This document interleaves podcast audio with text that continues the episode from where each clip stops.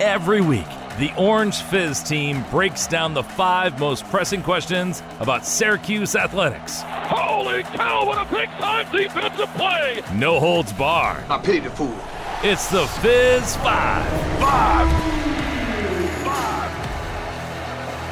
Welcome into this week's edition of Fizz 5. So glad to be with you along with Ethan Frank. I'm John Eads, taking a break from Ian Unsworth this week. My typical partner, uh, I got to be honest, Ethan, a much needed break at that. How you man? Good to be with you. Yeah, it, it's good to be with you. I, I'm glad I am the vacation you needed from Ian. I'm hoping to provide you everything, you know, a typical vacation provides you rest, relaxation, rejuvenation. That's what I'm here for you this week, John.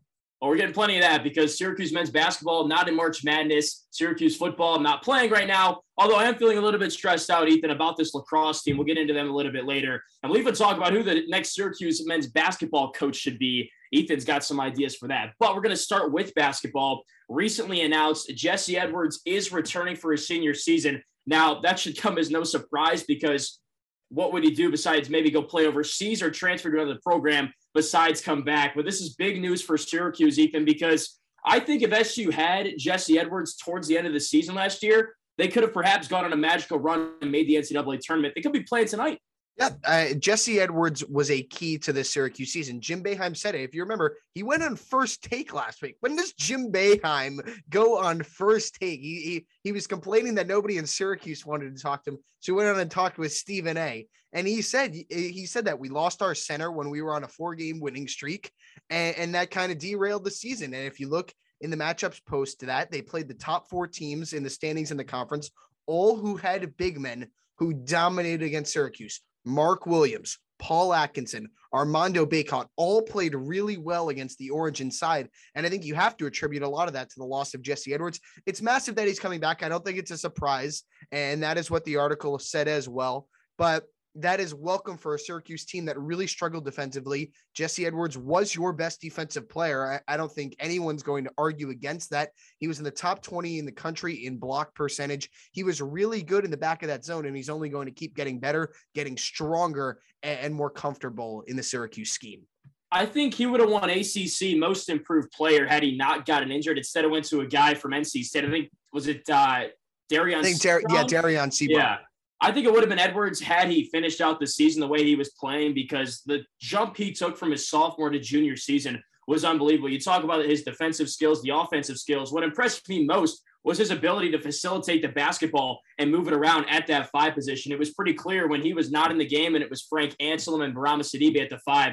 This offense just did not look the same. It really relied too much upon the shooting of Joe Girard and Cole Swider and Buddy Boeheim. Now, it did look a little more crisp with Symir Torrence in the game, but that's another story for another time. the point is, with Jesse Edwards, this team is monumentally better on both ends of the floor, and I'm excited to see what kind of a jump he could take next season. Is there anything that you want to see him improve on in his senior year? I think it's playing within the pick and roll because we saw him really develop, you know, a better job of catching the ball on the move or still in that triple threat position and making a play. Specifically in that Louisville game, I remember writing a piece back in February about how effective Jesse Edwards was catching the ball when the lead ball handler, either Girard Torrence or Buddy Boeheim, was double teamed and trapped after a screen from Jesse Edwards. He did a great job both finding open shooters and finishing at the rim for himself. So if he can become even more consistent and more of a force in a pick and roll offense, which is something that Jim Boeheim has run a lot of in recent seasons with the guards he's had and the personnel he's used, I think Jesse Edwards can be absolutely dynamic on offense. And he averaged 12 points a game. Like that is a lot of points for a Syracuse center the the center position is not one that usually has most of the scoring load for Syracuse. And mm-hmm. I think he can get even up to maybe that 13 or 14 point range if he continues to finish at the rim. He develops, and I, I'm not saying that Jesse Edwards needs to develop a jump shot, but if he can just become more consistent, finish through contact, get better at the free throw line, that can go up incrementally and that can make a huge difference in the long run. So it's playing within the offense, I think, is what would be essential for Jesse Edwards to really take that leap as a senior for me, I'd like to see him rebound the basketball a little bit better and at a higher clip, I guess, because Cole Swider led this team in rebounds as the four. Sometimes he even played the three. And I know it's difficult to lead the team in rebounding as the center in his zone defense, but for me, I'd love it if he was a little more physical on the defensive glass. He's pretty physical on the offensive glass, but I want to see more of that on the defensive side. But again, it's Ethan Frank and John Eads with you here on this week's edition of Fizz 5. Closing out our first topic about Jesse Edwards returning. Diesel, I want to ask you this. So we call Ethan Frank Diesel, by the way. It's just his nickname. So deal with it. I don't know. Is Jesse Edwards a top four center in the ACC? So first team, second team, third team, honorable mention. Does he make any of those lists next year? It's tough because you, you would assume that Mark Williams is gone from Duke you don't know about Bacot from UNC. If Bacot comes back, I think it is safe to put Armando Bacot ahead of Jesse Edwards. But then you also realize that Duke has the number one player in the 2022 recruiting class in Dereck Lively, who is a center. So he could potentially come in and be better than Jesse Edwards. And, and frankly, no pun intended, I don't know enough about other recruiting classes. But if you look at the centers that are in the ACC now, and ones that could stick around for next year, I think he is in that top four. So if Bacot is not back, I think it is 100% that Jesse Edwards is in there. But if Bacot's back, it might get a little hairy. What okay. do you think? What do you think? I agree. I don't think Bacot comes back. I'm not sure there's much for him to come back to, especially the way UNC's playing down right. the stretch here. What if this ends up in a Final Four run, maybe a national championship run? I'm not sure there's much back, much for Bacot to benefit from coming back there's not much more he can add to his game. I don't think he's not a jump shooter. Right. He's just, he's just a bruiser. Yeah. Yeah. Vacuums rebounds and gets puts back put backs in the close range baskets. So I don't think he comes back. And if he doesn't come back, then I do think Edwards is a top four center in the ACC. Even if the media doesn't think so, just the impact that he'll have for Syracuse warrants that kind of attention. Top four, in my opinion. So yeah, I agree. Jesse, Jesse Edwards back for Syracuse for next year. He might have one more year as well uh, with that COVID situation. But one player that could be a future Syracuse center is Quincy Ballard. And this is our second topic here on Fizz 5. Reminder, you can find our stuff at orangefizz.net, at orangefizz on Twitter. So Quincy Ballard, Central New York native, this time last year, spurned Syracuse, committed to Florida State, goes down there, plays one year, doesn't get a whole lot of playing time, but did play 13 minutes here in the Dome earlier this season. And he's in the transfer portal looking for a new home. Syracuse really heavily recruited him out of high school. This could be a good fit. It all depends on if Frank Anselem stays or goes. I think if Frank Anselem stays, eh, he'd be third on the depth chart, right? So if Frank Anselem goes, then you have a need for a backup center because I don't think Peter Carey is coming coming in and is able to fill that backup role behind Edwards. So it all depends on Frank Anselem. If Anselem stays, I don't think you need to go after a center. But if Anselem decides to bolt and enter his name in the portal, then I think you do need to go look for a guy that can back up Jesse because you know that Edwards is prone to foul trouble and you're going to hey, need someone to spell him. How about John Jacques, man? Can't sleep on him. When did J- John Bol Ajak did not play one minute of center this year? He only he played exclusively forward. I have, you know, I'm going to save it. John, I, I, have a lot of words about John Bol Ajak, but this is about Quincy Ballard. I think Quincy Ballard is a fit. I mean, he's seven feet tall. Syracuse, yep. he's long, he's athletic. He'd be a good fit, but I think it all depends on the current personnel if they decide to stick around. I'd agree because Anselem still has multiple years of eligibility right. left. He's got Ballard, three. Yeah, he's got three years left. Yeah, three years left. Ballard has what four, roughly? Yeah, I think three. Yeah, three. Yeah. Yeah. So I think Syracuse will definitely give him a look. Ian and I actually discussed this whole Frank Anselem thing a couple weeks back. Um, I didn't think he would transfer. I think Ian said he would, uh, but that's interesting. I didn't think about it from that perspective. Um, I'm, I'm with you though. I think if Anselem does transfer and find a new home, Syracuse needs that second option. They, right, they, you're right. They they should be in the market for a backup big if Anselem does decide to leave. Yeah, maybe because, Peter Carey is that guy, but it's just too much of a gamble. And he's a, has, he's a project. Yeah, he's at least a year, maybe two yeah. away. Ballard kind of is too, but he has the college ready body plus already right. got some experience too. So it's a it's a win win for both parties. I agree. Yeah, it, it just all depends. Uh, it's a waiting game at this point with the portal. Um, it's interesting that nobody from there, we haven't heard anything besides this Jesse Edwards. Obviously, we know that Buddy and Jimmy are gone. But I think once we hear a decision from Cole Swider, is when all the dominoes are going to start to fall for Syracuse. I think he is that first domino that will fall, and that will lead to all the other dominoes falling. What do you think about that? Well, this isn't a Fizz five topic, but do you think he comes back? Because I think he does. Personally, I, I think he does too, based on everything we heard. First, it was no, I'm not coming back. Then oh maybe, oh maybe oh maybe I will come back. oh, I was playing really well at the end of the season. Maybe I should come back. Yeah. So I think it's definitely trending in that direction. But but bringing it all back, Syracuse will need a backup center and, and they'll need a forward because if Cole Swider doesn't come back, then Syracuse's most senior forward would be Benny Williams. Think about that. Sound good. That yeah, think about that. So you know maybe it's for the best if Cole Swider decides to come back. So we'll have continued coverage on Quincy Ballard, his decision where he ends up going. I'd imagine the decision would come within the next couple of weeks because you Yeah. want to start getting going with that new team and getting summer training going and whatnot. I fully expect Syracuse to at least reach out and try to re-recruit him and see what the deal is, see what his interest level is. Again, this is his home, right? CNY is his home. Syracuse is here, of course. So I think he will give SU a real decent look, and we'll have to see what kind of dominoes will fall with Cole Swider and uh, Frank Anselem. But let's transition from basketball for now. We'll get back to basketball later to the football field. Syracuse spring game coming up actually one week from today, 7 p.m., April 1st. It's April Fool's Day, Diesel. Uh, no, it's not a prank. They are going to play a spring game. It will be televised, ACC Network, so check it out. But I want to know from you what your biggest question about this team is right now. For me, it's pretty simple. What are you thinking? I I'm just really interested in this offense. I, I I think it's pretty. I I'm really interested in the passing game. You bring in a new offensive coordinator. You bring in a new quarterbacks coach. We obviously know what Sean Tucker can do in the backfield and out of the backfield, but it's how does Garrett Shrader improve? Uh, what does Dan Villari bring, and, and who steps up at wide receiver?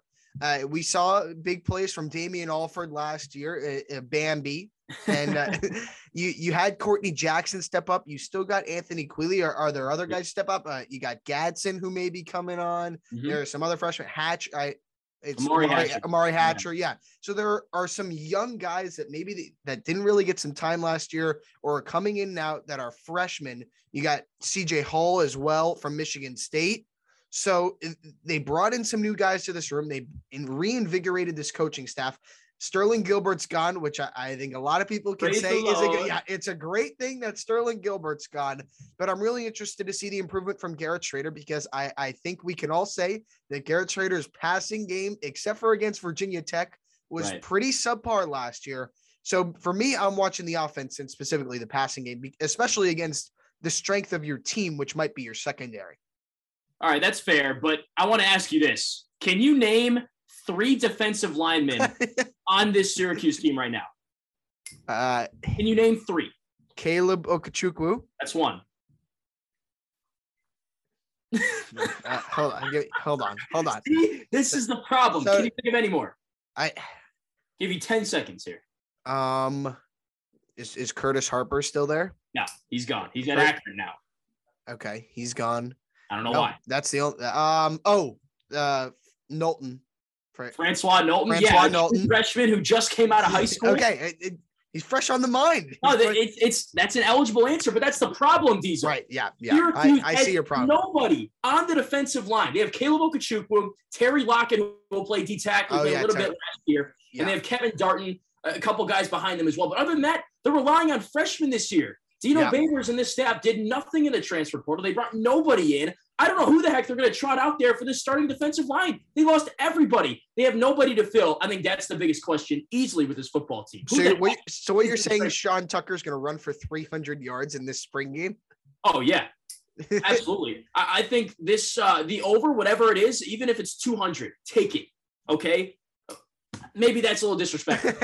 The defense is actually really good. Aside Yeah. from the D line this year, Right. everybody's back at linebacker. Everybody's back in the secondary. They did a great job bringing guys in to the secondary Yep. from the transfer portal. Yep. But I, I don't know if they just forgot that defensive line is a pretty critical position in football because they added nobody except a bunch of freshmen who, in my opinion, aren't ready to play at a high level.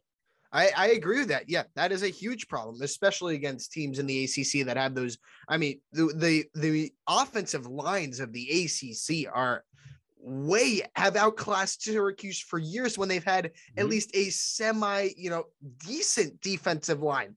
And now if you're looking at one that's really inexperienced and undersized, I think the run defense is going to be a huge problem up front. But what, what do you think about the pass rushers on defense as well? Because They have pass rushers. Right, they- like I think- Marlowe Wax, yeah, Mikel Jones does a little bit of pass rushing. and Stefon Thompson even a little bit. They have Steve Linton, a guy who's like an edge rusher, pass rushing specialist, and they have Francois Nolton and uh, Dennis Jaquez, who they just brought in uh, as a freshman as well in this past recruiting class. But in a three-three-five diesel, you don't really want those specialized pass rushers. What you need are mm-hmm. every down linemen right. that can rush the passer, but also plug the run gaps. Now you can tinker with it and use them. It's, it's a three-three-five, so you could per se um, move a linebacker back to the secondary, bring in an extra nickel back, I guess, and slot Steve Linton in there. But yeah. Steve Linton's not a three down defensive lineman. He's just not. He's a pure outside linebacker, edge rusher type. And he hasn't really proven much as well at this point in his career yeah. either. So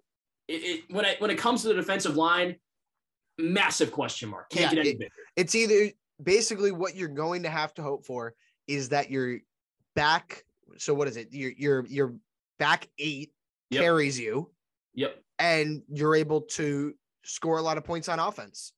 Like going back to the to the first few Dino Babers offenses at Syracuse when they were scoring, you know, points in bunches, playing at a really fast pace. Mm-hmm. And then you're going to need your secondary to hold up on third down. If you even get to third down, who knows if if this run defense is able able to stop on first and second down. But I think that's what the strategy has to be with the way they've handled this defensive line.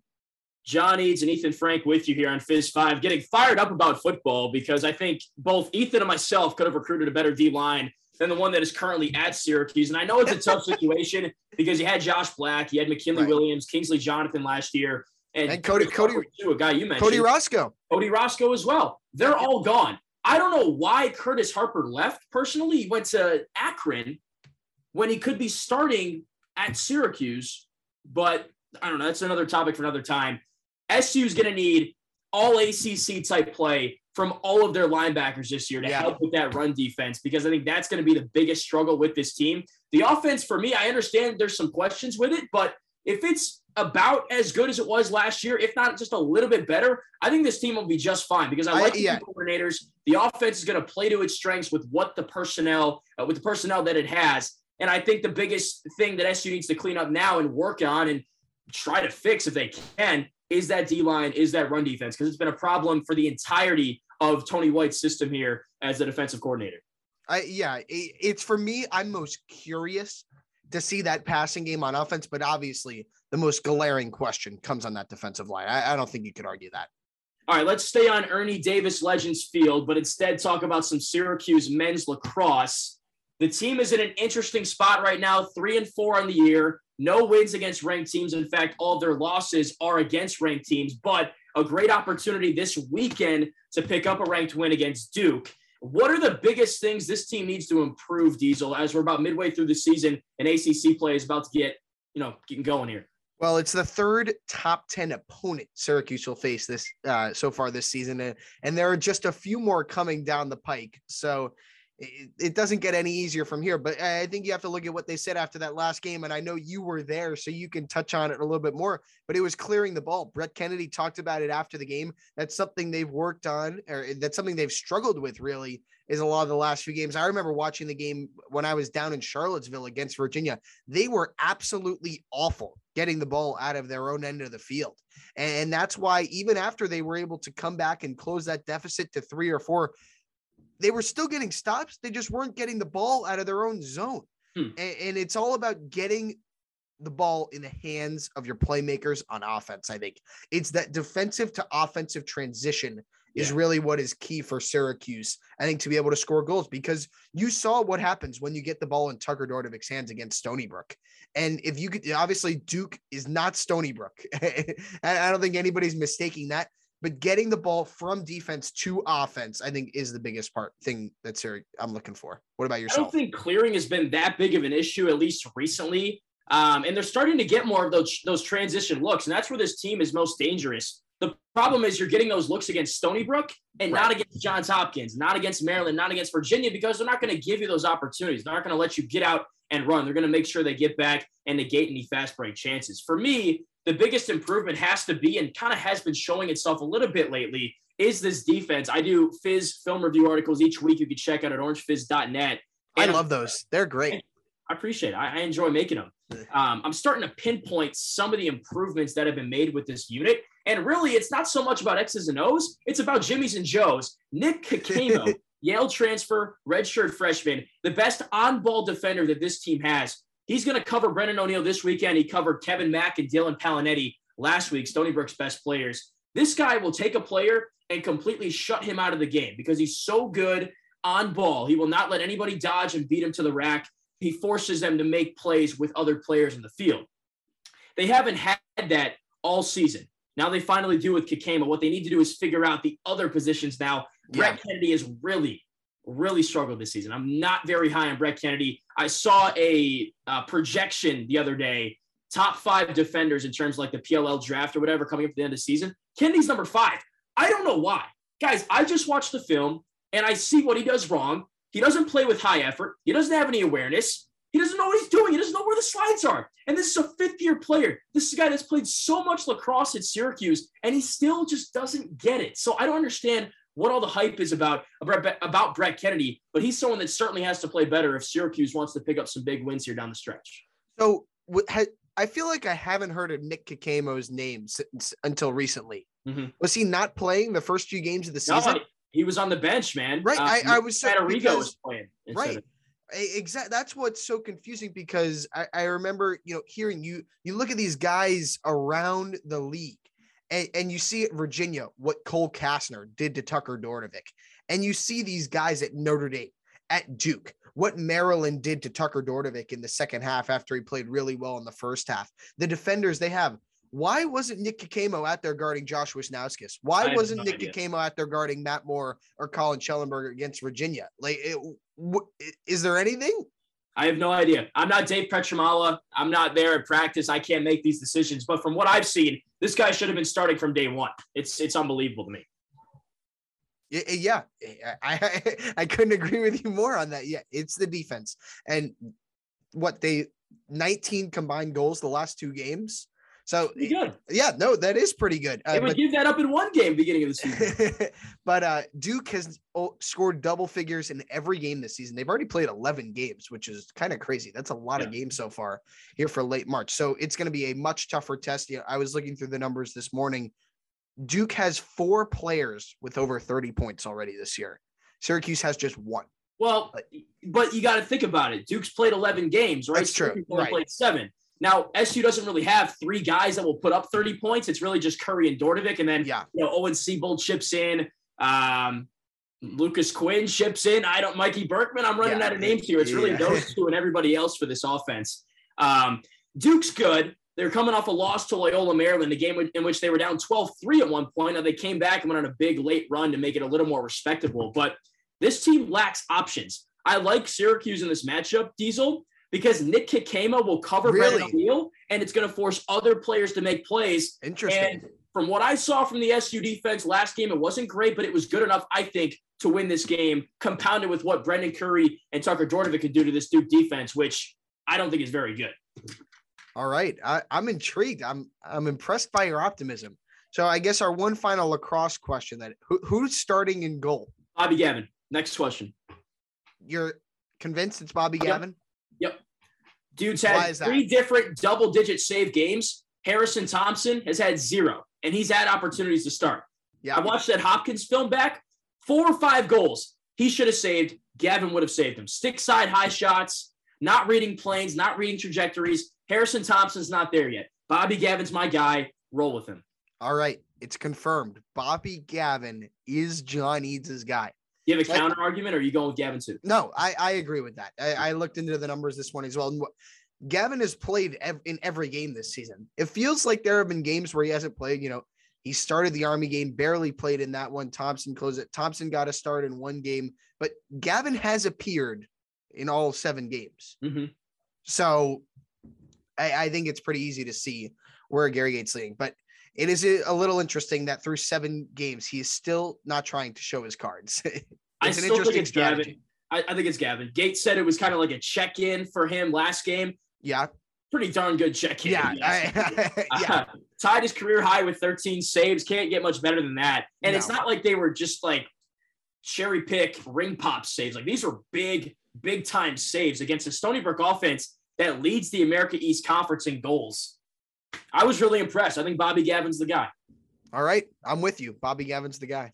And you can let us know what you think. OrangeFizz.net. Leave us a comment um, on, on, one of our articles there, or you can tweet at us. Yeah, at tweet at us on Twitter. I know Ethan likes to rile up the people. Oh yeah. Oh yeah. Um, and you're about to do that right now because we're gonna go back to basketball talk here. And you're doing a little series right now. Yeah. X should be the next SU coach, and you started with Adrian Autry.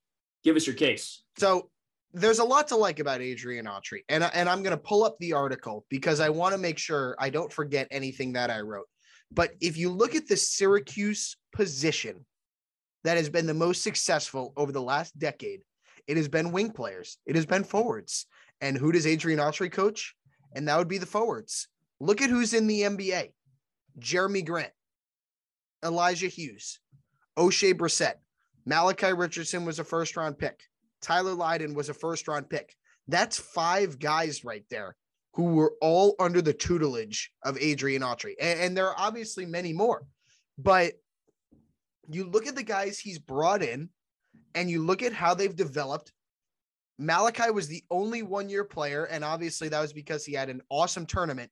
But you look at Grant, the leap he took from freshman to sophomore year. I'm I don't want to get too optimistic, but I think it is realistic that Benny Williams could take the same leap that Jerami Grant did and become an NBA draft pick. He has the tools, he has the athleticism, both from the same area of the country, that DMV area down near the nation's capital. Adrian Autry, you know what else? You know where he's from? He's from New York. You know where Syracuse hasn't recruited recently? New York, the Northeast. Yeah. I think Adrian Autry can bring back the Northeast recruiting base. He was his career gets overlooked. Adrian Autry had a really, really strong playing career. And just because he's not Gerry McNamara, he didn't win an NCAA title, he didn't go to a Final Four. He was first team All Big East as a senior, averaging almost 17 points and six assists a game as a starting point guard at Syracuse. And surrounded by great players, played with Lawrence Moten. I, there were plenty of guys on those teams, but Adrian Autry, he's the longest tenured assistant on the SU bench right now. I think there are a lot of things he brings to the table, and I think he would be great to be the next Syracuse head coach. And obviously, I'm going to go on and make the argument for Gerry McNamara, for Mike Hopkins, maybe some some ooh. you know, ooh, maybe some surprise candidates. but I'll tease McNamara and Hopkins for now. But I think Autry, there's a reason he was the first one I wrote about. It's because he is the associate head coach. It is because he is the longest tenured assistant. And it is because he's done a really good job developing players for Syracuse who may have come in as lower rated recruits, but have left at after having a high caliber ACC career. What, what do you think about Adrian Autry, John? Lots of like there. I didn't even think about some of the things you brought up between the recruiting and then the wing development.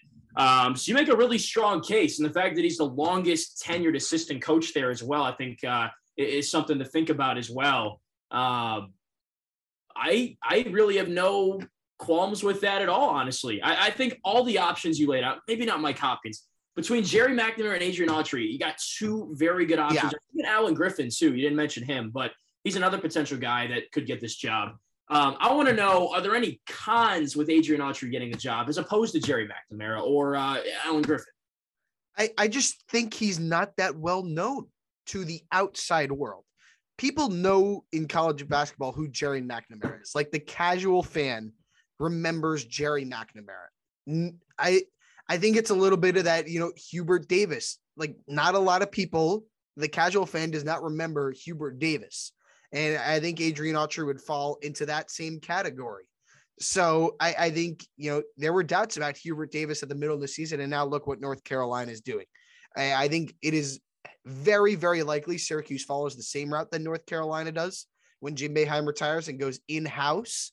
Um, but I, I think it's all about, you know, the name recognition and bringing Syracuse back because that's what needs to happen. Syracuse is in a swoon right now, and there's no denying that. Someone needs to bring Syracuse back to be a perennial top 25 team, a top five seed, top four seed in the NCAA tournament.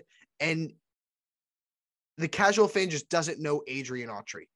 But once they do get to know Adrian Autry, is I think a little bit of what you're seeing with Hubert Davis right now is that, you know, once they prove it on the court, then you'll be all in on Adrian Autry. So I, I think that's the only con right now. You could also make the argument that his players are not that successful in the NBA, but you know, at least they got there. Yeah, that's the NBA's problem. That's exactly. not Adrian Autry's problem. You just got to get him there, right? Exactly. That's good stuff. Well, you can find more of Ethan's articles and my articles at orangefizz.net. at Orange Fizz. Feel free to give us your thoughts on if we sound like idiots or if we sound like the smartest people ever. I mean, we'd love to hear both sides. Before we go, Ethan, I want to know who's your final four? Who's your national champion? All right. I'm going with Gonzaga, Kansas, Arizona, and UCLA. Wow. I don't think I have, aside from Kansas, I don't have any of those teams in my final four. I have Duke, I have Purdue, I have Houston, and I have Kansas with Duke winning it all. I'm I'm I I am pulling for Houston. I'm in a pool. I got Houston. Houston's my team right now. It's looking good. One of the best yeah. coach teams in America year after year. Syracuse would love a little bit of that. We got a nice yeah. little taste of Houston oh, basketball yeah. last year, unfortunately, but yeah, that's neither here nor there. That's all for Ethan, Frank, and myself in this week's edition of Fizz Five. Again, you can catch all of our articles weekly, basketball coverage, football coverage, even lacrosse coverage, orangefizz.net, at Orange Fizz on Twitter. We'll catch you guys next week. Thanks for tuning in. And that's your Fizz Five. Listen next week. Subscribe, rate, and review. This has been an Orange Fizz production.